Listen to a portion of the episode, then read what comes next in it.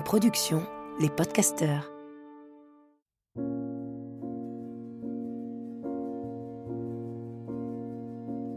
Bienvenue dans Pleine Présence, le podcast qui donne envie d'habiter pleinement l'instant présent. Qu'a-t-on de plus beau à offrir que notre pleine présence au reste du monde? Qu'a-t-on de plus beau à s'offrir à nous-mêmes? Juste quelques instants, être pleinement ici et maintenant, à l'écoute des éléments qui nous entourent, à l'écoute de notre souffle, à l'écoute du soi, à l'écoute de l'autre. Je m'appelle Lily Barbery-Coulon, j'enseigne le Kundalini Yoga et la méditation.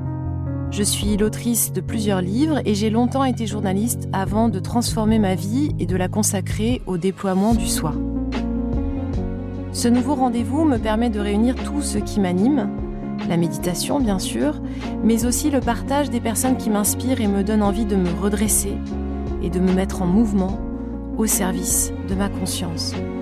Chaque épisode commence par une courte méditation et se poursuit par un entretien avec ceux qui changent le monde à leur niveau, suivent leur intuition, traversent les jugements et honorent leur mission. Autant de sources d'inspiration pour réinventer la narration et être encore plus proche de notre essence, en pleine présence. Je suis arrivée en retard. Je suis arrivée en retard pour un podcast que j'enregistre, c'est quand même pas mal. Donc c'est mon invité euh, qui a attendu et euh, pendant toute cette période où j'arrivais, euh, où j'étais en train d'arriver et où je voyais bien que le temps était contre moi, plutôt que de serrer encore plus les dents et de m'énerver, j'ai fait un exercice de méditation en venant que je voudrais partager en fait avec vous. On était dans une voiture là juste à l'instant et j'étais serrée entre quatre camions. Un camion devant moi, un sur le côté sur la droite et un sur la gauche, un derrière. Situation improbable où je ne pouvais même pas sortir de la voiture et où euh, la femme qui me conduisait ne pouvait pas non plus sortir de la voiture. Et en fait, euh, j'ai accepté complètement de relâcher puisque je savais que l'énergie que j'allais mettre dans l'énervement euh, allait jouer contre moi. Ok, j'ai dit j'accepte. J'accepte cette situation, j'accepte de recevoir l'enseignement de cette matinée. Et j'ai commencé à respirer profondément.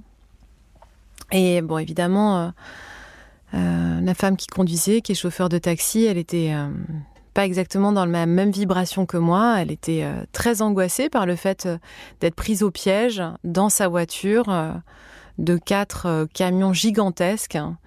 on peut penser à plein de symboliques.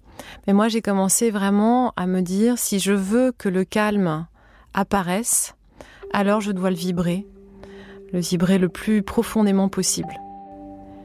Et j'ai commencé à prendre des respirations longues et profondes et je vous propose juste de redresser la colonne vertébrale, de peut-être vous asseoir sur le rebord de votre siège et plutôt que de commencer à écouter ce podcast en courant, euh, en essayant d'attraper le plus vite possible euh, un train ou bien en coupant des légumes le plus rapidement possible. ou en faisant une autre tâche, juste prenez un instant pour vous, asseyez-vous, vous n'avez aucun temps à perdre, tout est à gagner, tout est devant vous. Inspirez par le nez, expirez par le nez et prenez conscience du souffle qui est là. Et que rien ne se déroule jamais contre vous, mais pour vous. J'inspire et je sais que j'inspire. J'expire et je sais que j'expire.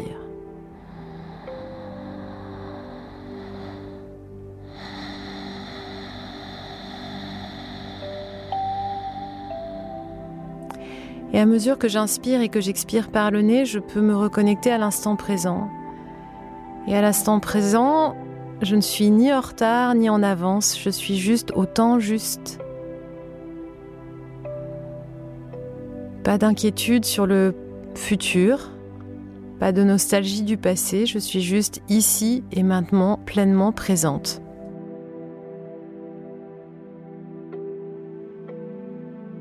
Prenez conscience des mouvements dans votre corps, de peut-être euh, de votre ventre qui bouge à l'inspire et à l'expire. Prenez conscience de votre cage thoracique qui grandit à mesure que l'air frais entre par vos narines et de ce qui se serre lorsque vous expirez l'air tiède du dioxyde de carbone qui sort de vos narines. Et puis prenez une grande inspiration. Retenez. Retenez le souffle. Expirez par la bouche et relâchez.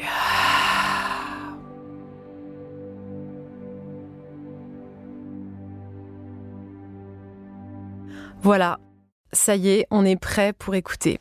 Alors aujourd'hui, je suis très heureuse parce que j'accueille Angèle Ferremac, qui est la créatrice de la guinguette d'Angèle et qui est aussi euh, l'autrice de nombreux livres de cuisine. J'ai découvert Angèle avant même euh, qu'elle n'ouvre euh, sa première échoppe, son premier restaurant. Elle distribuait de minuscules cheesecakes avec des fleurs fraîches. J'avais jamais vu ça en fait avant, des, des fleurs qui venaient sur des pâtisseries dans une épicerie bio tout près de chez moi. Et j'étais assez intriguée, j'ai voulu en savoir plus et lorsque je me suis rendu compte lorsque je me suis rendue dans sa cuisine du 14e arrondissement, euh, on a eu un vrai coup de foudre mutuel euh, l'une pour l'autre. Donc j'ai fait un premier reportage euh, sur le blog que j'avais au départ et qui s'appelait Ma récréation avec une amie photographe. Et elle nous a livré une recette et sans le savoir, elle a ouvert une porte qui était totalement verrouillée dans mon cerveau, c'était celle de la cuisine végétale, végétarienne une cuisine vivante euh, que j'avais jamais véritablement explorée. À l'époque, euh, elle menait des études pour devenir naturopathe, tout en développant son activité de jeune chef et de traiteur pour des événements dans le milieu de la mode et de la beauté. Donc autant vous dire que lorsque j'étais journaliste dans le milieu de la beauté, on s'est beaucoup croisé à de nombreux événements euh, où on la voyait, elle et sa troupe, avec des couronnes de fleurs sur la tête et des jolis tabliers blancs. Quelques années plus tard, je suis revenue la prendre en photo pour mon blog et je l'ai observée avec son équipe qui avait beaucoup grandi, rire, chanter et cuisiner. J'étais encore journaliste pour M, le magazine du Monde, et cette matinée passée dans ses cuisines m'avait fait chavirer le cœur parce que je me rendais compte que c'était possible de travailler intensément, parce que je peux vous dire que ça bosse, et en même temps de s'amuser. Angèle, bonjour. Est-ce que tu peux nous raconter comment est née ta passion pour la cuisine? Bonjour Lily. Euh, je crois que ma passion pour la cuisine est née euh, avec ma naissance, ma passion pour la vie en fait. Je pense qu'évidemment mes parents ont beaucoup aidé à me transmettre ça, j'ai eu la chance d'être. Euh, avant tout, merci beaucoup pour cette présentation qui, était euh, touchante. moi, je chiale tout le temps en ce moment. Ouais, t'es émue, hein Ouais, un peu, ouais. Et, euh, et donc, j'ai eu la chance, grâce à mes parents, en fait, qui avaient déjà ce sens-là, d'être proche de la nature très tôt. Et je pense que ça, parce qu'en fait, c'est la cuisine que j'aime, mais c'est les animaux, la nature, la vie, le soleil en fait, c'est un peu tout qui me plaît, mais, euh, mais bon, il y a quelque chose d'immédiat qui est quand même génial avec la cuisine. Et, euh, je pense qu'elle est née donc très tôt, euh, aussi par la qualité de la nourriture à laquelle on avait accès. Quand on était bah, dans, dans, cette nature, on, on, allait très très souvent dans une ferme au-dessus de Grasse, dans le sud de la France. Et en fait, on allait au potager, on faisait des pots au feu, enfin, mon père chassait, il y avait, enfin, les aliments qu'on mangeait, c'était des, très bonnes choses en fait. Mm. Évidemment, rien n'était, euh, rien ne venait d'un magasin, rien n'était transformé en fait. Non, rien. Et puis mon père a toujours adoré cuisiner, donc c'était et puis ça faisait partie. C'était déjà vraiment, ça faisait partie des journées. Euh, enfin, les journées s'articulaient autour des repas. Euh, c'était l'art de vivre quoi. On cuisinait ça sentait toujours le matin le, pain le pain grillé qui était fait dans le four à pain. Euh, l'après-midi les, petits plats qui mijotaient les salades il y avait toujours une vieille radio qui grésillait. Euh, tout au long de la journée ça prenait des odeurs de café. Et puis ensuite le soir les les pots au feu tout ça. Enfin c'était c'était vraiment la, nourriture en fait c'était notre notre vie quoi. C'était le lien de la famille en fait. Exactement. C'était le lien de la famille des amis et ça l'est toujours euh, aujourd'hui pour moi d'ailleurs. Mais, mais oui, c'était vraiment euh, très important. Et nous, on s'en rendait pas tellement compte en fait. Mais c'était là, donc on a grandi avec. Et ce qu'on mettait dans notre bouche, c'était des produits qui avaient des vrais goûts, des vraies saveurs et même des histoires. Parce que quand on allait les chercher ou quand on les plantait euh, six mois avant et qu'on les voyait pousser ou quand on allait chercher des pommes, etc., c'était, ça avait plein de sens. Donc je pense que c'est né très tôt. Mmh. Euh, ensuite, mon rapport euh, à la santé liée à l'alimentation est venu beaucoup plus tard. parce que pour moi, ça n'avait rien à voir. Toute mon enfance, c'était, c'était évidemment très, très, enfin, distinct. Quand on est enfant, on voit pas trop le lien. Et puis, mon frère est devenu diabétique. Et, euh, et aussi, il s'est passé pas mal de choses, mais tout d'un coup, l'alimentation euh, était autre chose. Il fallait faire attention. Euh, le, le, sucre, il fallait qu'à chaque repas, il y ait des sucres lents, qu'il y ait, des, des, des, légumes, des graines. Il fallait comprendre les fibres. Quand on... as vécu ça comme une contrainte? Euh, Alors, ma mère a mis, je pense, une énergie folle pour que ce ne soit pas une contrainte et nous faire croire que tout allait bien, que tout était possible encore. Euh, n'empêche que c'était beaucoup moins libre qu'avant. Mmh. Euh, et puis que lui, je me souviens du, du quand il était à l'hôpital, il disait mais ça veut dire que il avait 12 ans, que, que dans les booms, je pourrais plus manger de bonbons. Ça veut dire que je, je devrais faire attention quand je fais du sport, à penser à, à ce que je dois manger avant, après. Et puis à se faire des piqûres aussi d'un petit garçon qui se fait tout le temps des piqûres et tout ça. Donc, c'était pas si génial que ça. Euh, mais ce qui était génial, c'est de voir déjà l'énergie que ma mère mettait pour, euh, pour nous. Euh, et aussi le, bah le, le, rapport à l'alimentation, qu'en fait, ça n'était pas que euh, de la bouffe, c'était pas juste pour avoir plus faim, c'était pas juste pour euh, se remplir l'estomac ou pour partager des moments, c'était aussi notre santé en dépendait aussi, en tout cas la sienne. Donc oui, ça, ça a quand même changé beaucoup de choses. Et là, tu avais quel âge? Là, j'avais 11 ans, je venais d'avoir 11 ans. Je me souviens bien de cet été-là. Et qui était un été complètement foiré qu'on a passé à l'hôpital. Euh, moi, j'étais toute seule parce que mon petit frère était tout petit, donc euh, euh, mon père s'occupait de lui, ma mère était tout en l'hôpital et moi, j'étais complètement délaissée. C'est marrant, c'est la première fois que je parle de ça, mais mais ça m'a permis de réfléchir aussi, de passer un moment avec moi-même. à cette époque-là, j'étais obsédée par mes œufs parce que je couvais des œufs, donc pas physiquement, je vous rassure, j'avais une couveuse. Comment ça? commandé. Alors à l'époque, on commandait sur Okapi les magazines euh, pour enfants. J'avais plus l'âge de les lire, mais secrètement, j'adorais encore. Alors c'était la, période des Spice Girls et tout, mais moi je lisais encore ce genre de trucs. Et, euh, et j'avais découpé un, coupon pour euh, s'acheter une, couveuse. Et donc on avait envoyé un chèque et tout ça. Et j'avais reçu par la poste mon premier colis. C'était une couveuse en avec une lampe. C'est une sorte de boîte en fait, une petite boîte un peu en carton avec mais donc tu mais, raconte-moi donc tu as, fait naître des poussins? Mais oui donc dans le poulailler dans lequel euh, dans le poulailler à Grasse j'avais piqué des œufs quoi que, je les ai sauvés de la poêle en fait. Et puis comme euh, il y avait un coq qui sont tous fécondés finalement. Et, euh, et j'ai j'ai couvé mes œufs. Tout, tout cet été là alors le problème c'est qu'avec l'hôpital qui était à 5 heures de route, j'ai donc passé 5 heures à les avoir sous mes fesses en me disant pitié, pitié que ça marche. Il y en a deux qui n'ont pas marché. C'est bien parce que quelques mois après, j'ai quand même ouvert en me disant bon, faut faire quelque chose. C'est un spectacle horrible, mais euh, parce que les, les poussins étaient développés un petit peu, exactement. Mm. Mais sinon, j'ai eu mes, mes poussins quoi. Mais mais j'ai couvé mes œufs et j'ai eu mes poussins. Je n'en reviens pas. Non, cette histoire est dingue. Après, je les ai rendus Google. Et d'ailleurs, je pense que c'est encore une fois l'alimentation. C'était c'est marrant que ce soit la même période parce qu'en fait, je voulais faire bien, j'étais leur mère, ils me suivaient partout. Euh, donc je leur faisais des pâtés pas possibles où je mettais de la levure de bière, du riz, euh, euh, de, des, légumes, enfin je leur faisais des grosses bouillies quoi. Et donc je les ai amenés chez le vétérinaire. Elle dit mais vous leur donnez n'importe quoi à manger. C'est pas possible, vous les avez rendus donc il faut leur donner des graines en fait, ils sont faits pour manger du grain et il faut les complémenter. bref, j'ai dû, j'ai dû donc m'occuper. Je trouve ça super, l'alimentation. Je trouve ça super intéressant parce qu'en fait, dans l'aliment, euh, là, tu as lié euh, plein de, de, principes qui me semblent euh, fondamentaux. la maternité, le lien à la terre, c'est-à-dire que tu nous as raconté tout de suite que finalement c'est ce lien avec cette ferme au-dessus de Grasse et ce lien à la nature qui t'a conduit à, à, observer les aliments qui poussaient, voilà. Donc ce lien à celle qu'on appelle terre-mère, mais euh, qui est voilà notre de là d'où on vient. Et en même temps, le lien à la maternité, puisque euh, tu as parlé beaucoup de ta maman, euh, qui avait fait en sorte, enfin qui a fait en sorte que ce soit joyeux, même quand c'était dans la contrainte. Et toi-même, tu as exploré cette maternité très tôt, en fait, avant même de, de connaître la puberté, parce qu'à 11 ans, tu étais toute petite, tu étais encore une petite fille. Mais et tu as vu ce que ça pouvait donner en fait de nourrir mal quelqu'un, euh, même si c'est un être vivant qui est différent d'un être humain, mais ça reste un, vivant. tu as vu que tu avais le pouvoir de rendre malade et donc de soigner. c'est incroyable. J'avais jamais fait le lien euh, avec ça, mais c'est vrai. En plus, c'est exactement vous me devez 80 euros. Hein, madame.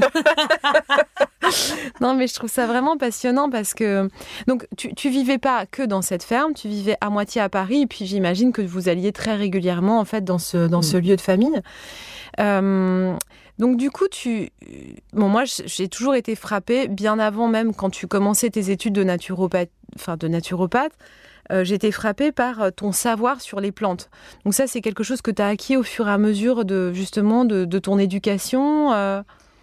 En fait, on avait beaucoup. J'ai eu beaucoup de chance d'avoir un grand-père, le, père de mon père, qui était très très très savant sur tout en fait. Comme c'est rarissime ce genre de, personnes. Il connaissait déjà les animaux par cœur. Euh, les, plantes, la nature, les étoiles, les maths, la poésie, les langues. Il parlait sept langues. Enfin, c'était euh, un, petit monsieur très barbu, tout petit, euh, avec sa canne, qui marchait sept heures par jour et tout ça, qui allait chercher le journal à pied à Grasse. Enfin, il était assez exceptionnel. Il nous aidait dicté tous les jours. On était dyslexique, enfin bref, nul en orthographe et tout ça, le pauvre. Mais par contre, une promenade avec lui, c'était exceptionnel parce qu'il nous disait voilà ça c'est le millepertuis le pertuis lui c'est les fenêtres c'est et donc euh, et regardez c'est que ça fait comme plein de petites fenêtres. Ça c'est la belladonna parce que ça ressemble à des yeux de femme italienne. Alors euh, la belladonna alors et puis ça et puis en fait il nous racontait tout. Et, euh, il ramassait des, des des racines des graines des plantes. Et je me souviens que dans sa chambre il tirait des fils de pêche en fait. Il accrochait tout pour faire tout sécher. Je me souviens notamment des odeurs des polypodes que j'ai plus mangé depuis enfin qui faisait en infusion, qui était une sorte de racine un peu de comme de fougère. Et euh, j'adorais euh, en retrouver parce que c'est vraiment c'était lui quoi. Puis tout avait un, un en fait tout, tout avait un remède. Ah t'as mmh. mal à la tête. Puis le, remède le plus courant était un bouillon éoli quoi. Et en fait et ça marchait. C'est tellement logique. Et avant de, d'entamer ces études et, de te mettre à cuisiner, je crois que tu as aussi beaucoup voyagé parce que un jour, je t'ai surprise en train de parler euh, avec euh, la gardienne de ton immeuble en portugais. Et j'étais, ah non mais attends, elle sait faire combien de trucs, Angèle? Euh, Tu parlais couramment en fait, donc tu as habité au Brésil? J'ai habité au Brésil, j'ai, passé mon bac à San Francisco, même si j'ai un anglais, un accent pourri. et puis je suis aussi allée vivre en Australie, j'ai rejoint mon frère qui faisait ses études là-bas. Et puis j'adore voyager, donc j'ai beaucoup voyagé. Ouais. Et donc, euh, est-ce qu'il y a un moment où tu t'es dit, bon, ça, euh, c'est le métier que j'ai envie de faire, en fait, j'ai envie d'en faire quelque chose, ou tout, s'est passé un peu malgré euh, une intention bien déclarée? Non, a, je me suis jamais dit, voilà le métier que j'aimerais faire, voilà la vie que j'aimerais avoir. J'ai juste mis des intentions dans l'énergie que j'avais envie de ressentir et les, les gens avec qui j'avais envie d'être entourée. Et d'ailleurs, je me souviens, c'est rigolo, j'avais fait mon stage en quatrième, je sais plus, assez petite, euh, chez Philippe Starr, qui est un grand, un, grand copain de mes parents. Et il m'avait dit, et donc je voulais être médecin à l'époque, il m'avait dit, mais réfléchis bien à, à qui tu veux, enfin, avec qui tu veux parler, avec qui tu veux déjeuner, euh, tu veux, tu veux être assis à côté de qui, tu veux travailler dans quel endroit, ça va de quoi, ta, ta, vie, en fait. Pense à ton quotidien et, et pense plutôt à ça plutôt qu'au métier que tu aimerais faire. C'est marrant parce que ça m'avait travaillé. Je me suis dit, me dis donc, euh, c'est génial, le milieu hospitalier et tout. En fait, je m'étais dit, mais non. En fait, finalement, moi, ce que j'aime, c'est autre, c'est quelque chose de plus naturel, de, plus dans les, mains dans le cambouis, de rencontrer des gens et tout. Donc, j'ai jamais rien formulé, mais je pense que j'ai mis de l'énergie dans exactement la vie que j'ai aujourd'hui. C'est incroyable en fait, je trouve comme conseil de dire ça en fait euh, c'est un stage, je crois que ça se fait en troisième, donc on a 14 ans. Et en fait, euh, plutôt que de dire qu'est-ce que tu as envie de faire, c'est avec qui tu as envie d'être. Et, je, quel, quel va être l'environnement dans lequel tu veux progresser. Et finalement, moi, je me rends compte que euh, j'ai pas beaucoup changé d'environnement, même si je fais des choses très différentes. Mais ce que je voulais, c'était euh, être euh, nourrie euh, par des gens euh, créateurs. Euh, et, aujourd'hui, même si j'enseigne le, yoga, je suis toujours entourée en fait par des gens qui créent, par des gens qui sont moteurs en fait. et c'est pas forcément des artistes, mais c'est juste cette espèce de créativité qui me fascinait aussi quand j'étais journaliste. Et je me dis bah oui, c'est vraiment intéressant en fait de, livrer à, un enfant ou un adolescent ce conseil de finalement avec qui tu as envie de de passer tes déjeuners. c'est tellement important, quoi. Donc, en tout cas, euh, bon, j'imagine que tu as toujours euh, un peu cuisiné. Et puis, euh, comment ça s'est passé pour que je découvre tes cheesecakes dans une épicerie? Alors, oui, j'ai toujours cuisiné, j'ai toujours aimé manger. Je trouve que c'est quand même très lié. Et quand, quand j'étais en médecine, parce qu'après j'ai commencé des études de médecine, euh, j'ai voulu investiguer un peu plus loin parce que quand même, je me sentais un peu en décalage avec les autres élèves qui étaient plus jeunes, qui n'avaient pas voyagé, qui étaient, qui étaient meilleurs que moi, qui étaient très matheux, qui travaillaient comme des dingues et surtout qui avaient une, euh, enfin peut-être que j'ai eu une mauvaise, euh, pas, de chance hein, dans cette classe, dans cet amphithéâtre, mais je me souviens du rapport entre nous qui était très très très malsain en fait euh, où on se mettait, enfin tout le monde se mettait des bâtons dans les roues. Si t'allais aux toilettes pendant le cours, tes, tes fiches disparaissaient. Il y avait des laxatifs dans les cafés pendant les examens, enfin ce genre de trucs. Ouais, classique, très classique. Ah ouais, c'est vrai. Ah bah oui. Dans les boîtes, dans les machines Parce qu'en fait, c'est une compétition en un fait. Concours, ouais. Et euh, et je me souviens, bah déjà, je me souviens de, de me sentir pas tellement à ma place, mais d'avoir quand même cette envie de soigner, de faire du bien aux autres, etc. Et puis ce fantasme d'être médecin aussi. Et, euh, et donc, c'était suite à un cours sur la biocellulaire où on parlait de la, de la façon que la cellule a de se régénérer, etc.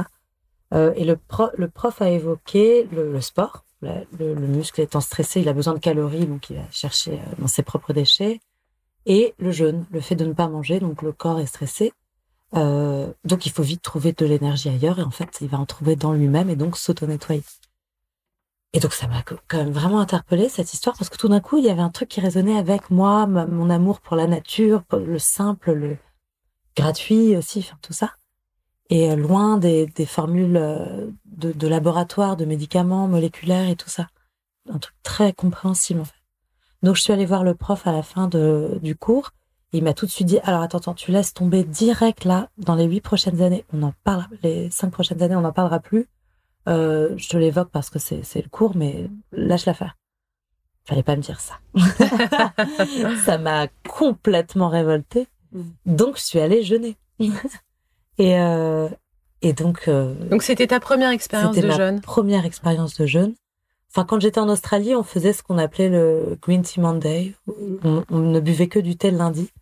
Et souvent, on avait passé des gros week-ends, donc ça nous faisait du bien. Et, j'étais très étonnée déjà par l'énergie qu'on avait sans manger. Mais là, euh, je devais rester une semaine, ce qui est déjà énorme quand on est en médecine de s'offrir six jours. Mais, en fait, je suis restée plus de deux semaines, vingt jours. Et c'était une vraie, une vraie révélation. En fait, c'est pas pour rien que dans toutes les religions au monde, on retrouve euh, des, des, jeûnes conseillés, quoi le jeûne d'Esther, le ramadan, euh, le carême, etc. Euh, parce que donc on peut évidemment avoir un éveil euh, spirituel si, si c'est ce qu'on recherche, mais de toute façon on a une clarté d'esprit parce qu'en fait notre corps n'est pas en train de mettre son énergie à digérer. On passe 8 heures par jour en train de digérer.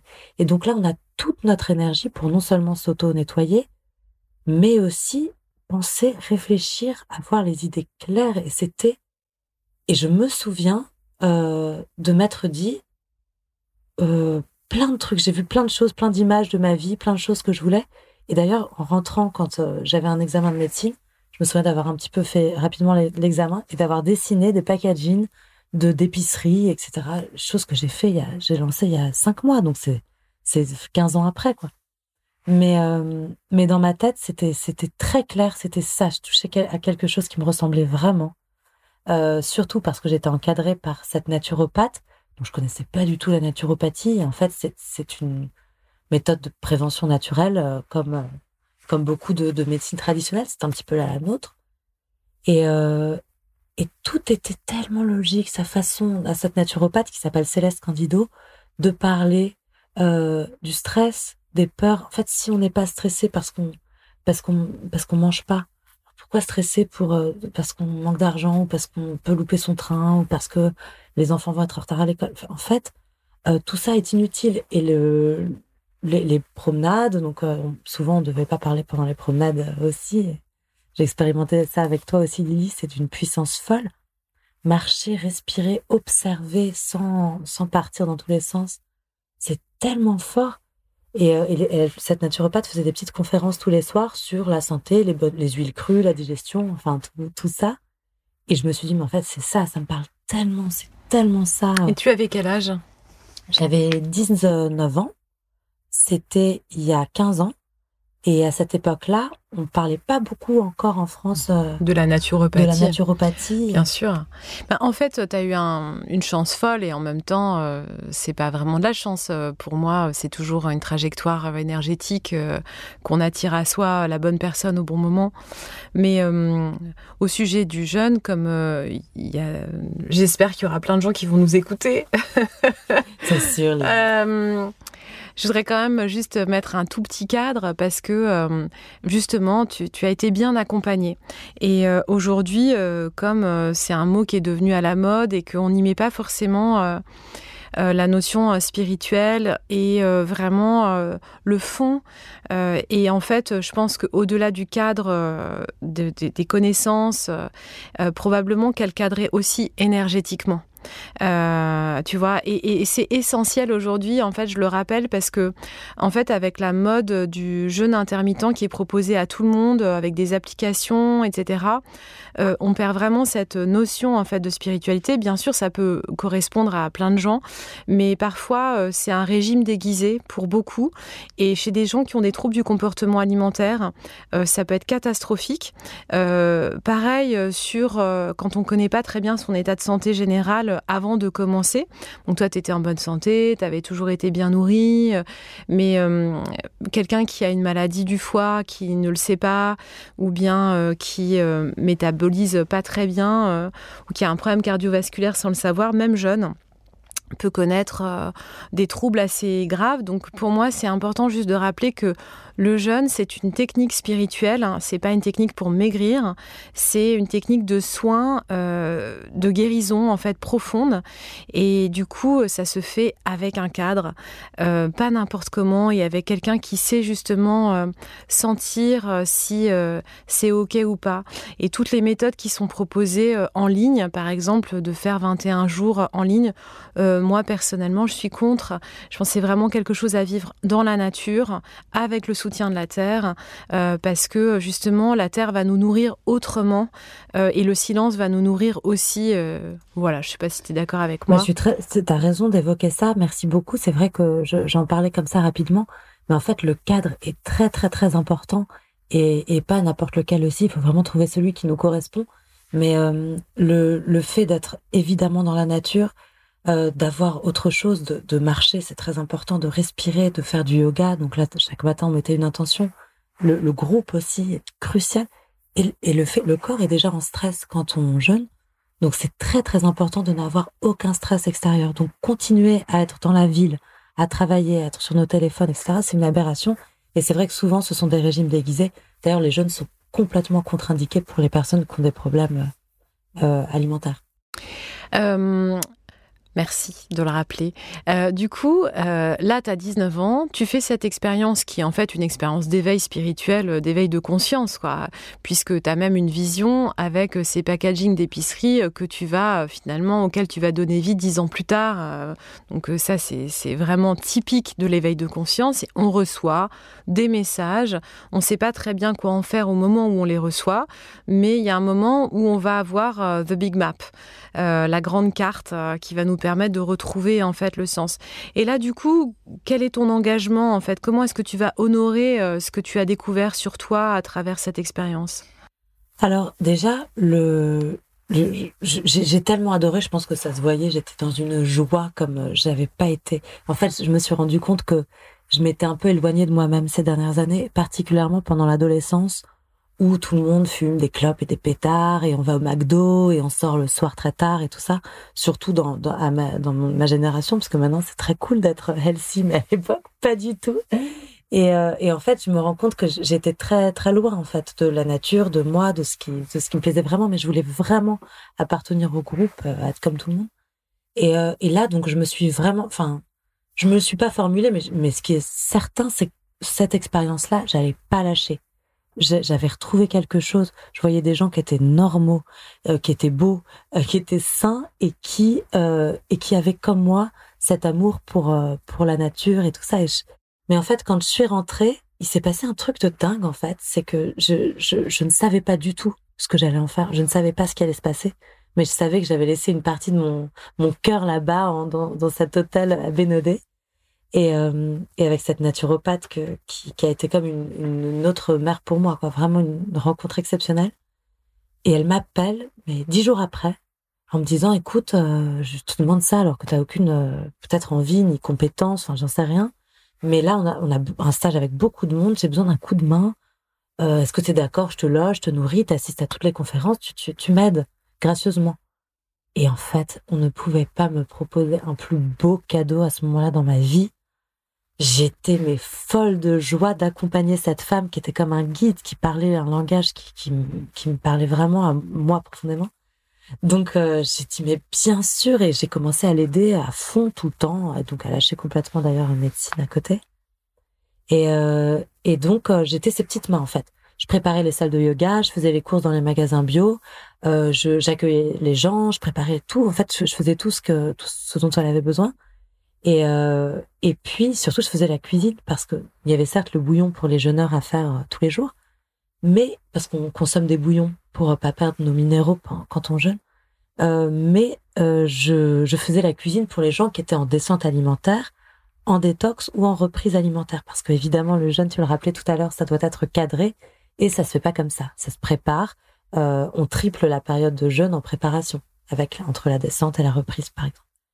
Enfin déjà, et, euh, et donc, je, je, me suis mise à faire cette cuisine et elle m'a dit, mais par contre, attends, je te préviens, faut que ce soit végétal, faut que ce soit local, il faut que ce soit sans gluten, il faut que ce soit sans lactose, il faut que ce soit à 80% cru. J'étais là, quoi? Mais qu'est-ce que c'est que ce délire?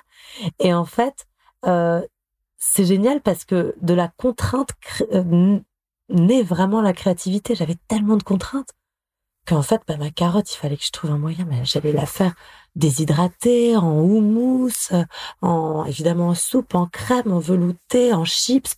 En fait, tout d'un coup, euh, j'avais un, un nouvel univers qui, qui s'offrait à moi. Et je me suis beaucoup intéressée à toute cette cuisine-là. À l'époque, euh, la personne qui faisait du cru en Europe, c'était Paul Grégoire en Belgique. Je, je n'entends plus trop parler de lui, mais il m'a beaucoup inspiré parce qu'il écrivait des livres sur le cru et tout. Donc j'ai directement acheté un déshydrateur Excalibur de 2 mètres carrés qui prend une place folle, qui fait un boucan d'enfer, ça sent l'oignon quand on le lance pendant 4 jours.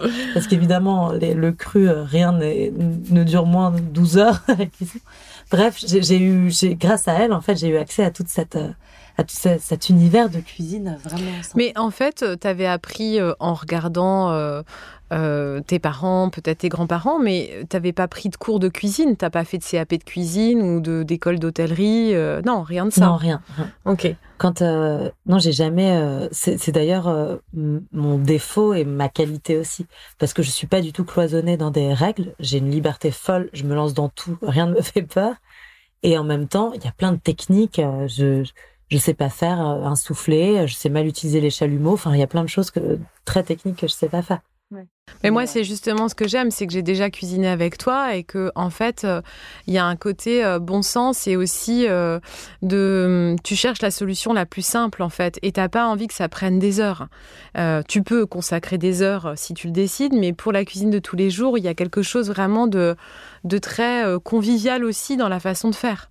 De très simple. Et, de, et d'ailleurs, c'est pour ça que j'aime tellement écrire des livres de cuisine, parce que ce qui me plaît, c'est surtout de transmettre ça je ne suis pas du tout un grand chef, je n'ai pas euh, l'intention de gagner des étoiles ou d'être dans mon restaurant de 6 heures du matin jusqu'à 2 heures du mat.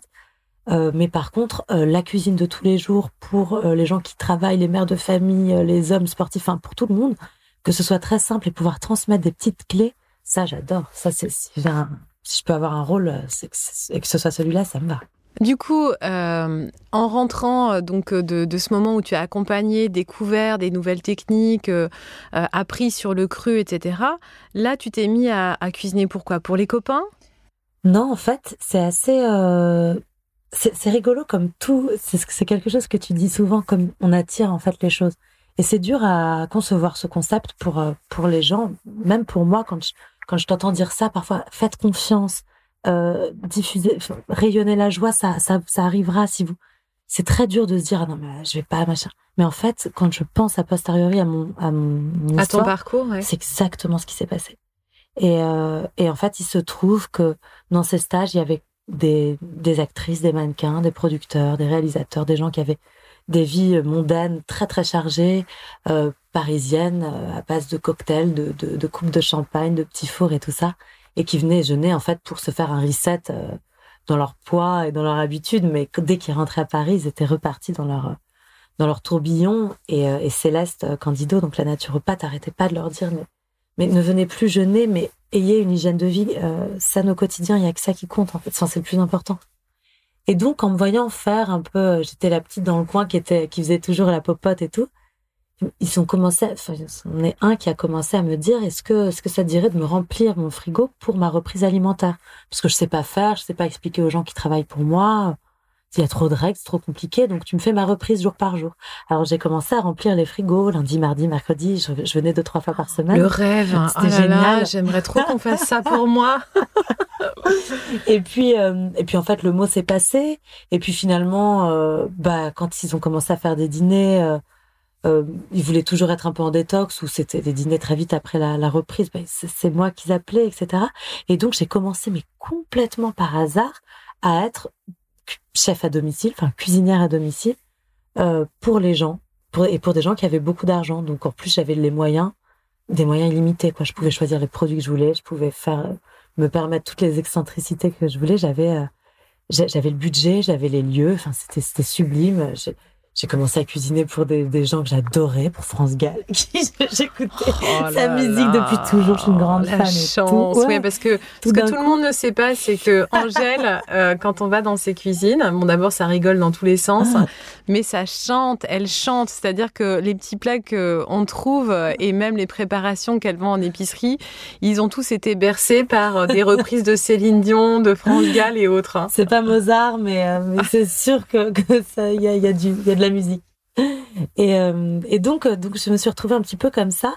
Et, et ma mère, encore une fois, c'est marrant parce que ma mère, je la critique beaucoup et tout ça. Mais alors, en fait, euh, dans ma vie, qu'est-ce qu'elle m'a aiguillée finalement?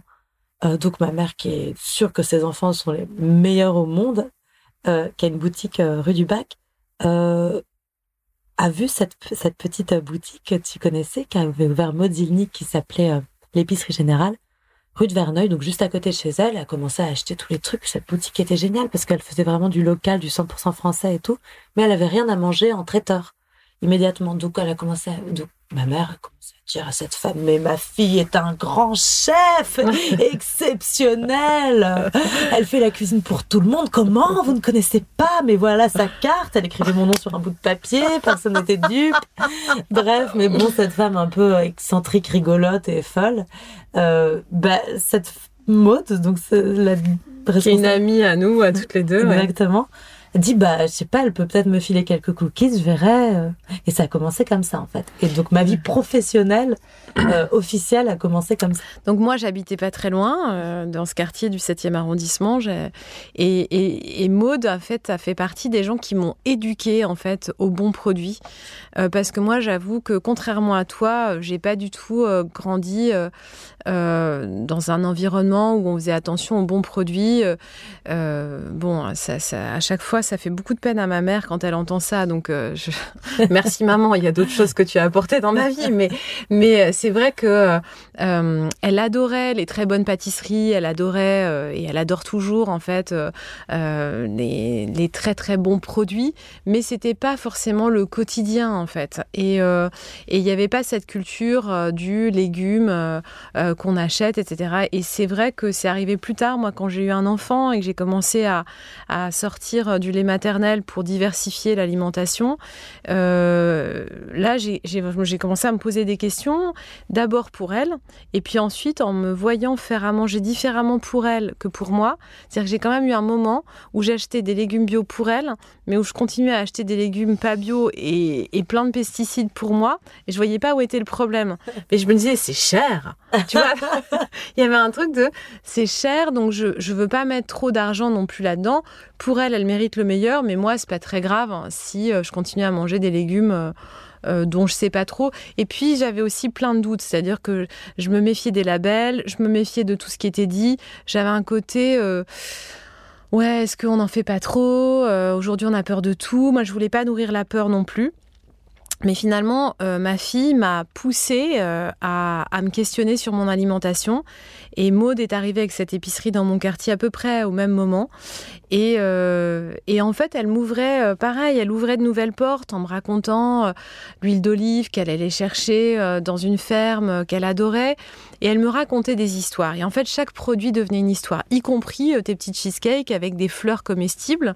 Et moi, j'avais jamais pensé qu'on pouvait mettre des fleurs comestibles sur, sur des pâtisseries ou bien j'avais déjà vu des capucines dans une salade dans un restaurant chic. Mais c'est vrai que c'était pas.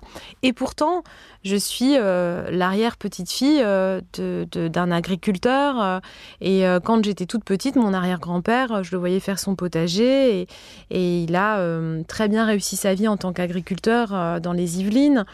Euh, et j'ai un oncle qui était arboriculteur, donc j'ai quand même vu des gens travailler la terre et vivre de la terre. Euh, mais c'est comme si en fait l'intellect avait pris le dessus en fait dans la génération qui suivait, de se dire c'est ça qu'on va valoriser. Et finalement, être riche, c'est pouvoir s'acheter ce qu'on veut dans un supermarché, pouvoir acheter les promos en tête de gondole. C'est ça en fait. Euh, la qualité, c'est la quantité. Donc donc toutes les deux en fait, sans le savoir, vous m'avez vraiment éduqué. Et après, euh, bah, du coup, euh, euh, j'imagine que la suite, ça a été de, faire du catering, donc du traiteur, des, services de traiteur pour les événements. Quand est-ce que tu as ouvert ton premier lieu? Je suis nulle dans les dates. Je pense que c'était en 2000. la première fois que j'ai fait un gros truc, c'était la Wheel of Green, c'était en 2011. Et je pense qu'en 2013 ou en 2014, j'ai ouvert mon premier lieu. J'ai écrit mon premier livre. D'accord. C'était à peu près au même moment. Donc euh, là, ça fait un cycle de 7 ans, en fait, à peu près. Euh, moi, je suis très attentive au cycle de 7 ans. Donc aujourd'hui, 7 ans plus tard, est-ce que tu peux nous parler, en fait, euh, des, de tes engagements? C'est-à-dire que dans, dans, la cuisine que tu occupes, qui va bientôt s'agrandir, dans ton laboratoire dans le 14e arrondissement, il y a un potager. Euh, tu te sers énormément de ce qu'il y a dans ton potager euh, pour nourrir euh, ta créativité, ta cuisine, tes recettes. tu as une grande équipe. Est-ce que tu peux nous parler de voilà comment tu, tu travailles aujourd'hui et comment tu continues à faire vivre cette passion de petite quoi? Alors déjà, je pense que, en fait, sans le savoir, Lily, tu m'aides énormément parce que c'est marrant. Moi, je, pensais pas en cycle de 7 ans, je pensais en enfant. Chaque enfant, en fait, me, me fait aller plus loin aussi dans, dans mon engagement, etc. Et là, le, le, dernier bébé que j'ai eu, bon, j'en ai pas eu 30 ans non plus, mais le, ma, ma petite fille euh, est née. J'ai recommencé à travailler comme une dingue et il y a eu le confinement. Et il y a eu toi, et il y a eu le Kundalini. Donc, en fait, tout d'un coup, il y a eu un, vrai, euh, un vrai éveil spirituel. Et quelle chance, parce qu'en fait, je me rends compte à quel point j'étais dans un tourbillon euh, frénétique de, de, trucs à gérer, de machins, de trucs à payer, de, de, de RH à gérer. Enfin, c'est. Parce que tu as, pas mal d'employés, en fait, aujourd'hui. j'ai pas mal une grande équipe, quoi. Et pour, et pour moi, c'est le plus important, parce que c'est le plus dur et c'est le plus beau. Parce que c'est tellement euh, dur, en fait, de satisfaire tout le monde. Et en même temps, euh, c'est tellement extraordinaire de pouvoir euh, main dans la main travailler avec des, des, gens. Donc il y a quelque chose de très très important que cette, euh, ces dernières années, ça fait deux ans non mmh. presque hein, un an et demi, m'a apporté, c'est l'envie mais aussi le l'urgence de partager avec eux et aussi avec mon entourage etc. Mais particulièrement avec mon, avec les gens qui travaillent avec moi, ma vision des choses et mon engagement et, et mes envies et pourquoi on fait ça tous ensemble. Pour, pourquoi? Qu'est-ce, Quel est le but en fait? Est-ce que c'est de, d'avoir un salaire tous les mois? Pas du tout en fait. C'est beaucoup plus que ça. Et, euh, et c'est quelque chose que j'ai que je commence à comprendre tout juste en fait cette nourriture qui n'est pas que dans l'assiette.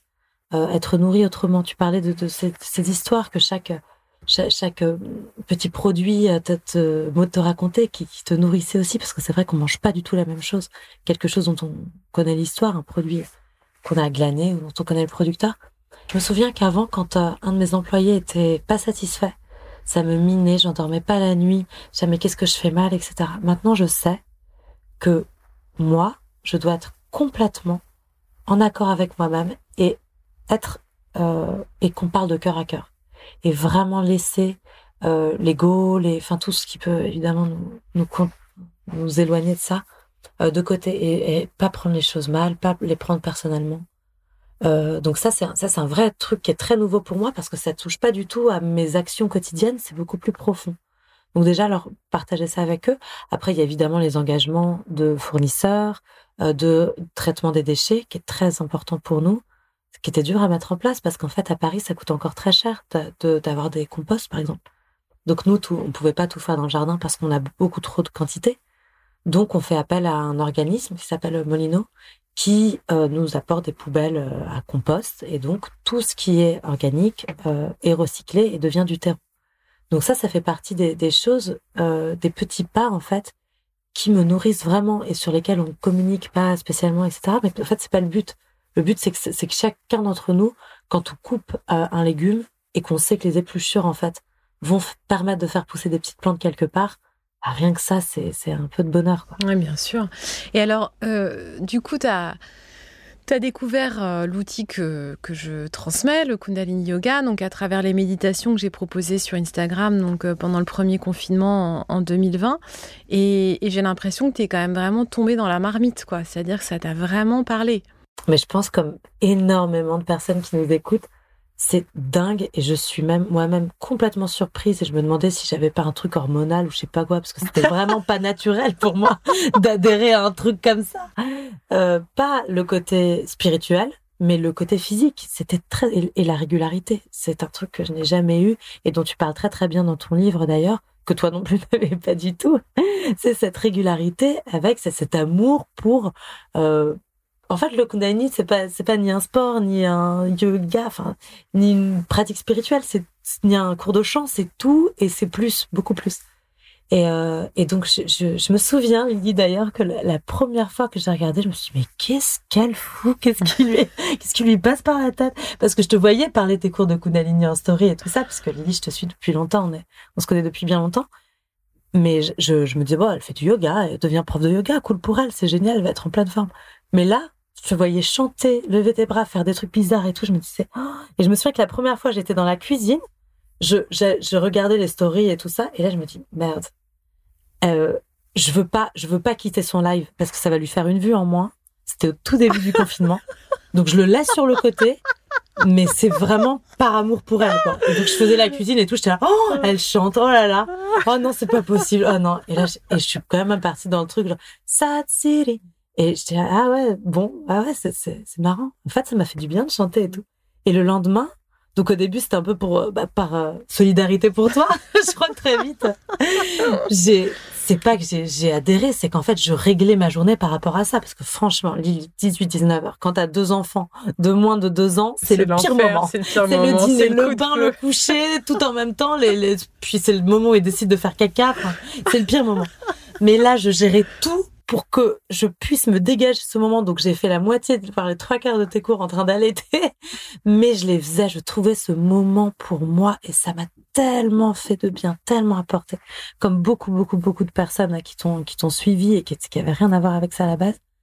Et euh, et donc là, donc ça m'a apporté. En fait, je, je pourrais même pas te dire parce que je pense que ma vie entière mon couple, ma maison, mes enfants, ma relation avec mon équipe, ma relation à la nourriture, ça m'a fait grandir. Donc euh, c'est énorme. Euh, merci, euh, merci pour ce que tu es en train de me, enfin, de, ce partage. je t'avoue que tu vois ce regard un peu dans, le jugement. eh bien, moi aussi, je l'ai toujours un peu. Hein. En fait, je l'ai sur moi. Il y a toujours une partie de moi qui observe et qui se dit non, n'importe quoi. Euh, et d'ailleurs, c'est la raison pour laquelle j'ai jamais osé euh, proposer des cours en ligne avant, alors que certaines élèves me le réclamaient. et qu'il aura fallu vraiment être pressurisé par un confinement pour me dire bon, je m'en fous, J'y vais parce que euh, j'avais vraiment l'urgence d'abord de me faire du bien. C'est-à-dire que je me disais, j'ai besoin de me retrouver avec mes élèves. Et j'avais euh, entre 100 et 150 élèves euh, qui étaient régulièrement avec moi chaque semaine en cours. Et du coup, me dire, on n'a plus d'espace pour pratiquer, on peut plus sortir de chez nous, donc il faut qu'on se trouve cet espace. Mais euh, je m'attendais à ce que ça reste très confidentiel. Ça m'arrangeait en fait qu'on soit qu'une centaine. J'imaginais déjà euh, euh, les journalistes avec lesquels j'avais travaillé, qui eux aussi se disaient, elle fait du yoga, mais elle fait genre des postures acrobatiques et voilà. Mais là, d'un seul coup, j'étais dévoilée, j'étais démasquée.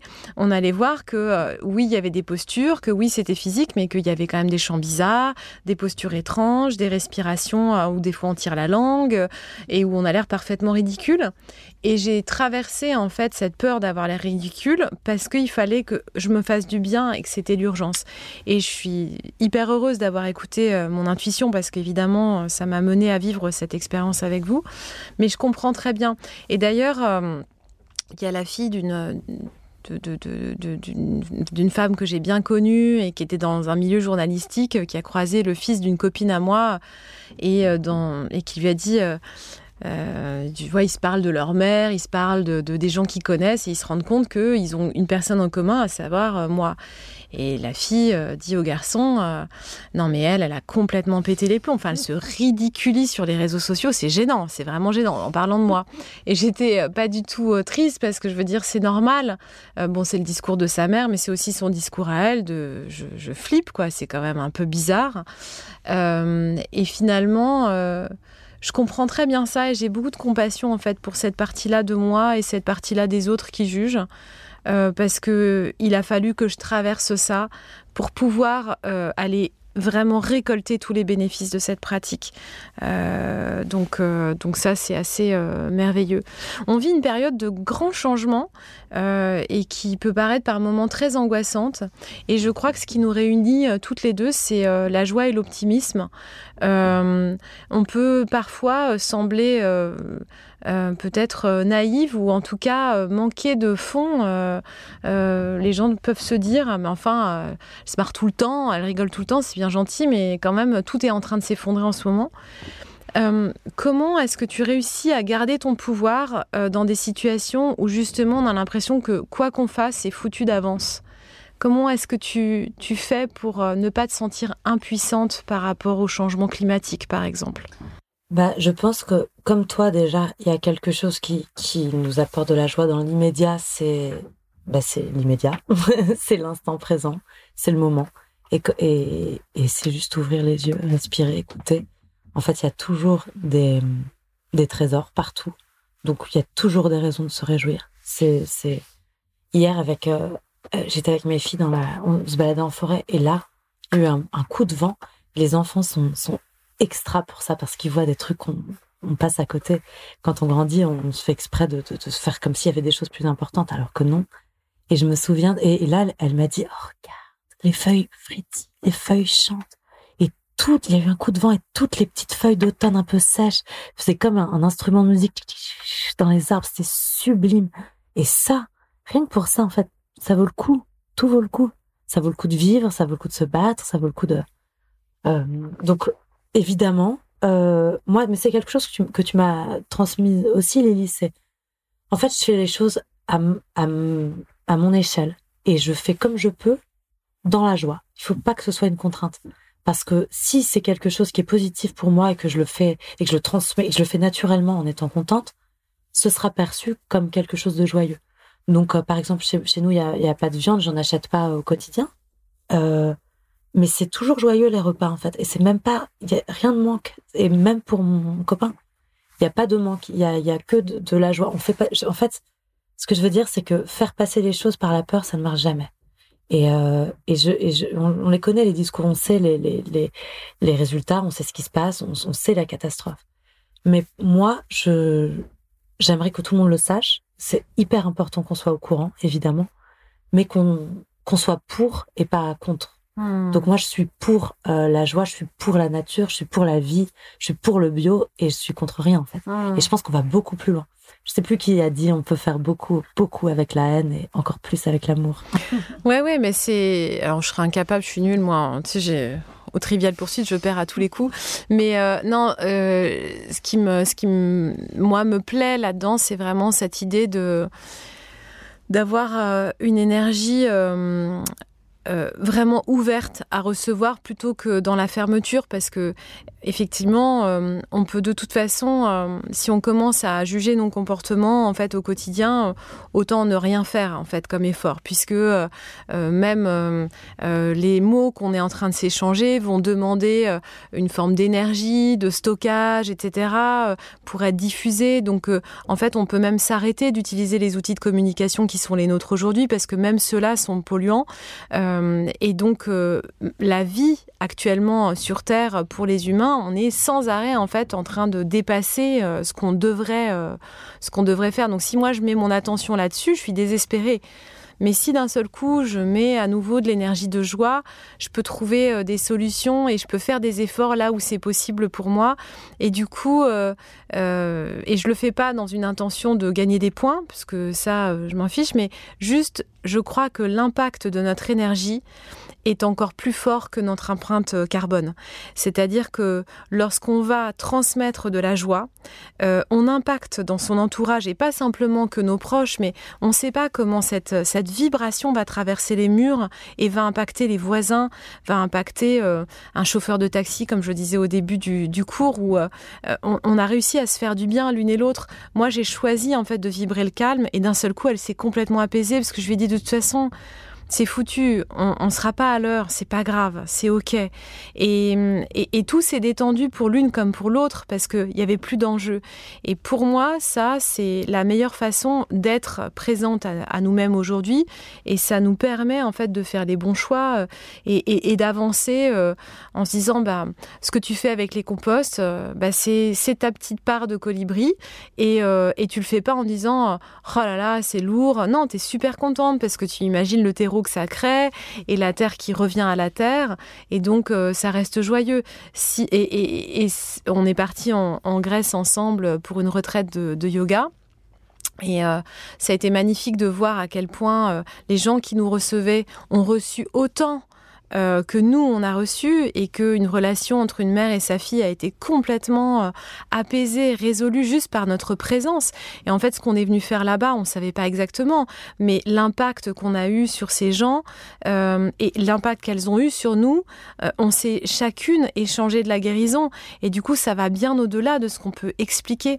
Et pendant cette retraite, à un moment, bon, moi, je propose des repas sans dessert pour explorer le sans sucre et euh, c'était assez drôle parce qu'il y a une partie des filles qui sont allées s'acheter des petits biscuits euh, qui s'appellent des caprices. Euh, alors ceux qui sont déjà en Grèce les connaissent, c'est comme des espèces de petits fingers, de petites cigarettes russes au chocolat et mais toutes fines.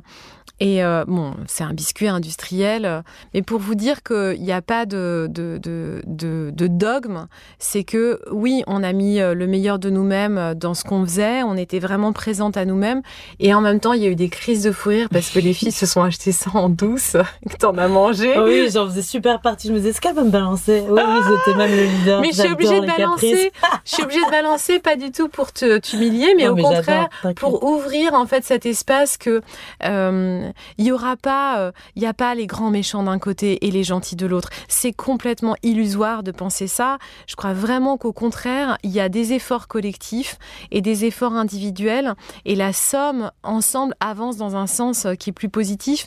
Mais si on est sans arrêt en train de se juger et de se dire quoi, t'as mangé des gâteaux industriels alors que t'es naturopathe, mais non, mais rions en fait parce que tout est possible. Et c'est pas euh, euh, et ce gâteau on l'a mangé tellement, enfin moi j'en ai pas mangé je dois dire, mais on, on l'a, les filles l'ont mangé avec tellement de joie, mais que ça peut pas faire du mal au corps parce que c'était tellement euh, euh, voilà et, du coup l'alimentation pour moi c'est c'est ça, c'est c'est juste d'être présente d'être dans la joie et quel que soit le plat qui va être sur, sur la table, on a le pouvoir de lui donner en fait la puissance euh, de guérison ou pas quoi.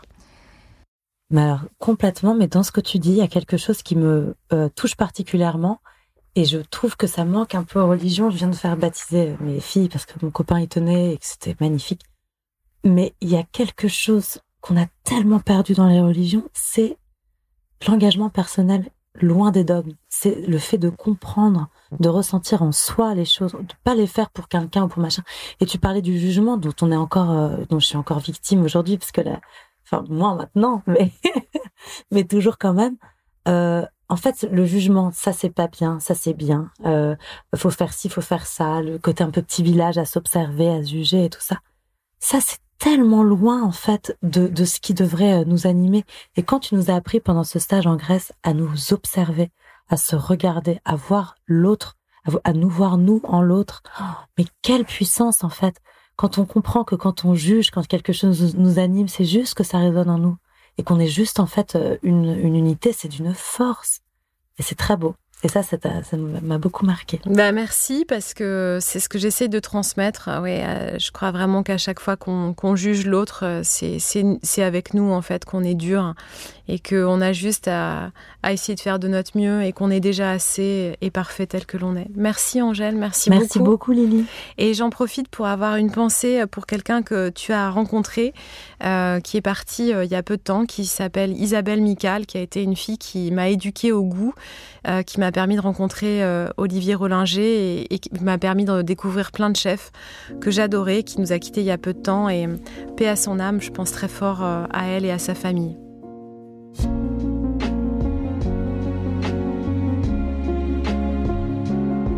J'espère que cet épisode vous a plu, qu'il vous a inspiré. Et vous Comment allez-vous être pleinement présent à vous-même aujourd'hui?